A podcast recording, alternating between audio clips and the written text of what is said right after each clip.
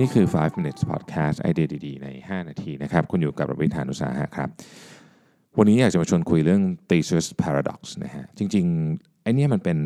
คือมันมันเป็นเรียกว่าเป็นอะไรเดียวเป็น เป็น thought experiment นะ คือเป็น เป็นเรื่องที่เขาคิดขึ้นมา แล้วก็อยากจะรู้ว่า เอ๊ะ ถ้าเกิดว่ามันเป็นแบบนี้มันจะเป็นยังไงอะไรเงี้ยนะครับ ซึ่งมันเป็นของที่นักปรัชญาสมัยโบราณเนี่ยเขาทำกันเยอะมากนะครับ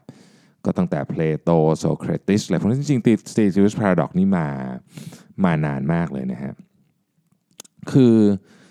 เรื่องของเรื่องเป็นอย่างนี้เขาบอกว่ามันมีอันอันนี้คือ thought experiment นะมีเรือลำหนึ่งนะครับมีเรือลำหนึ่งนะฮะก็ออกเดินทางจากเอเธนส์ไปนะครับออกเดินทางไปไปเรื่อยๆเนี่ยนะครับ เสร็จแล้วในเรือมันก็มันก็แน่นอนก็ต้องมีส่วนที่แบบเหมือนกับผุพังลงไปถูกไหมเขาก็เปลี่ยนอ เปลี่ยนแผ่นรองไม้ เปลี่ยนตะปู เปลี่ยนไม้พาย เปลี่ยนนู่นเปลี่ยนนี่อะไรเงี้ยนะครับ แล้วคำถามก็คือว่าพอเขาเปลี่ยนเสร็จปุ๊บเนี่ยเขาก็เอาของที่ถูกเปลี่ยนไอ้ไม้เก่าอะไรพวกนี้ไปไว้ใต้ท้องเรือนะฮะเปลี่ยนไปเปลี่ยนมาเรื่อยๆพอเรือแล่นกลับมาที่ท่าเรือเนี่ยนะครับ เรือทั้งลำเนี่ยไม่มีอะไรเป็นของที่ที่เป็นเรือเป็นเป็นของ original ที่ออกไปจาก ออกไปจากท่าเรือในตอนแรกเลย แต่ว่าเขามีชิ้นส่วนที่เหลืออยู่ถูกไหมคำถามก็คือ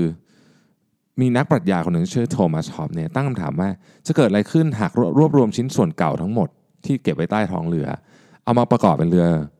ลำใหม่นะครับ เรือลำใดกันแน่ที่เป็นเรือต้นแบบของตีซูสแหมน่าสนใจไหมคือตอนนี้เรามีเรือลำหนึ่ง ที่วิ่งครบภารกิจของมันถูกไหมครับมันมีภารกิจวิ่งออกไปเเดินเรือออกไป แต่ว่าในระหว่างที่ทำภารกิจเนี้ยถูกเปลี่ยนชิ้นส่วนไปเรื่อยทีละชิ้น 2 ชิ้น ชิ้น 2 ชิ้น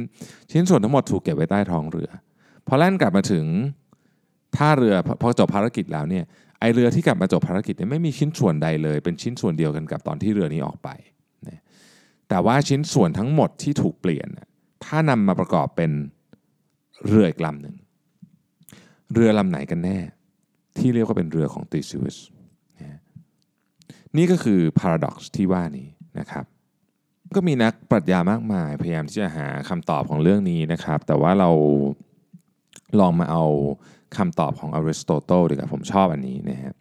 คืออริสโตเติลบอกว่าตามตาม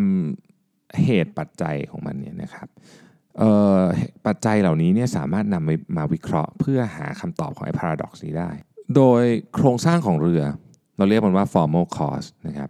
ในขณะที่ไอ้พวกวัสดุทั้งหลายเนี่ยเราเรียกว่า material cost นะครับซึ่งก็คือ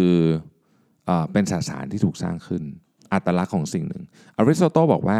ด้วยเหตุนี้เองสำเภาของตัวซิวสจึงเป็นลำเดิม เพราะวัสดุเหตุ วัสดุเหตุคือ material cost เนี่ยของโครงร่างนั้นไม่ได้เปลี่ยนไป แม้ว่าสสารที่ใช้จะเปลี่ยนไปตามกาลเวลานะครับ หมายความว่าอย่างไรนะหมายความว่าเรือ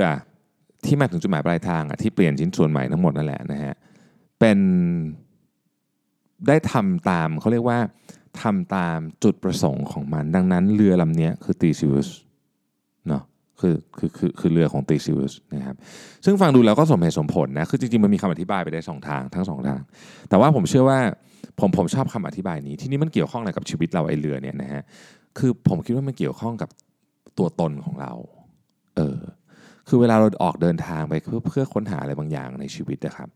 ยกตัวอย่างเช่น สมมุติว่าเราเป็นแบรนด์อย่างเงี้ยเนาะเราออกเดินทางไปเราก็เปลี่ยนอะไรระหว่างทางมากมาย ตอนที่เราไปถึงจุดมุ่งหมายหรือครึ่งหรือถึงถึงจุดใดก็ตามเนี่ยบางทีมันไม่มีชิ้นส่วนอะไรเหมือนเดิมแล้วก็ตามนะเหมือนเหมือนเดิมเลยก็ตามเนี่ยนะฮะแต่ว่าความตั้งใจของเรายังไม่เปลี่ยนไงเพราะฉะนั้นเราก็ยังเป็นเราเหมือนเดิมไอองค์ประกอบที่เป็นชิ้นส่วนต่างๆ มันเป็นแค่ของข้างนอกอะ่ะมันไม่ได้เป็นมันไม่ได้เป็นแก่น แก่นไม่ได้อยู่ที่ไม้ ไม่ได้อยู่ที่ตะปู ไม่ได้อยู่ที่ใบเรือ ไม่ได้อยู่ที่ไม้พาย แก่นคือว่า เรือลำนี้กำลังจะไปไหน เออ ผมว่าเนี่ยคือการตีความของผม แล้วผมทุกครั้งที่ผมมีมีเรื่องหนักใจนะครับ เวลาพาจะคิดถึงทิศทางบริษัทคิดถึงอะไรเงี้ย ผมจะพยายามคิดถึงเรื่องเนี้ยคิดถึงเรือของตีซิวสครับมันไม่ได้เกี่ยวว่าเราจะเปลี่ยนไม้พาย เราจะเปลี่ยนใบเรือ เราจะเปลี่ยนอะไรก็ตามคำถามคือเรือจะไปไหน เพราะต่อให้เรามีไม้พายเก่า มีใบเรือเก่า มีตะปูเก่า ต่อมันขึ้นมาอีกรอบหนึ่ง มันเดินทางไปไม่ถึงจุดมุ่งหมายของเรา มันก็ไม่ใช่เรือของเราไม่ใช่เส้นทางของเราอยู่ดี ฝากลองไปคิดกันดูนะครับว่า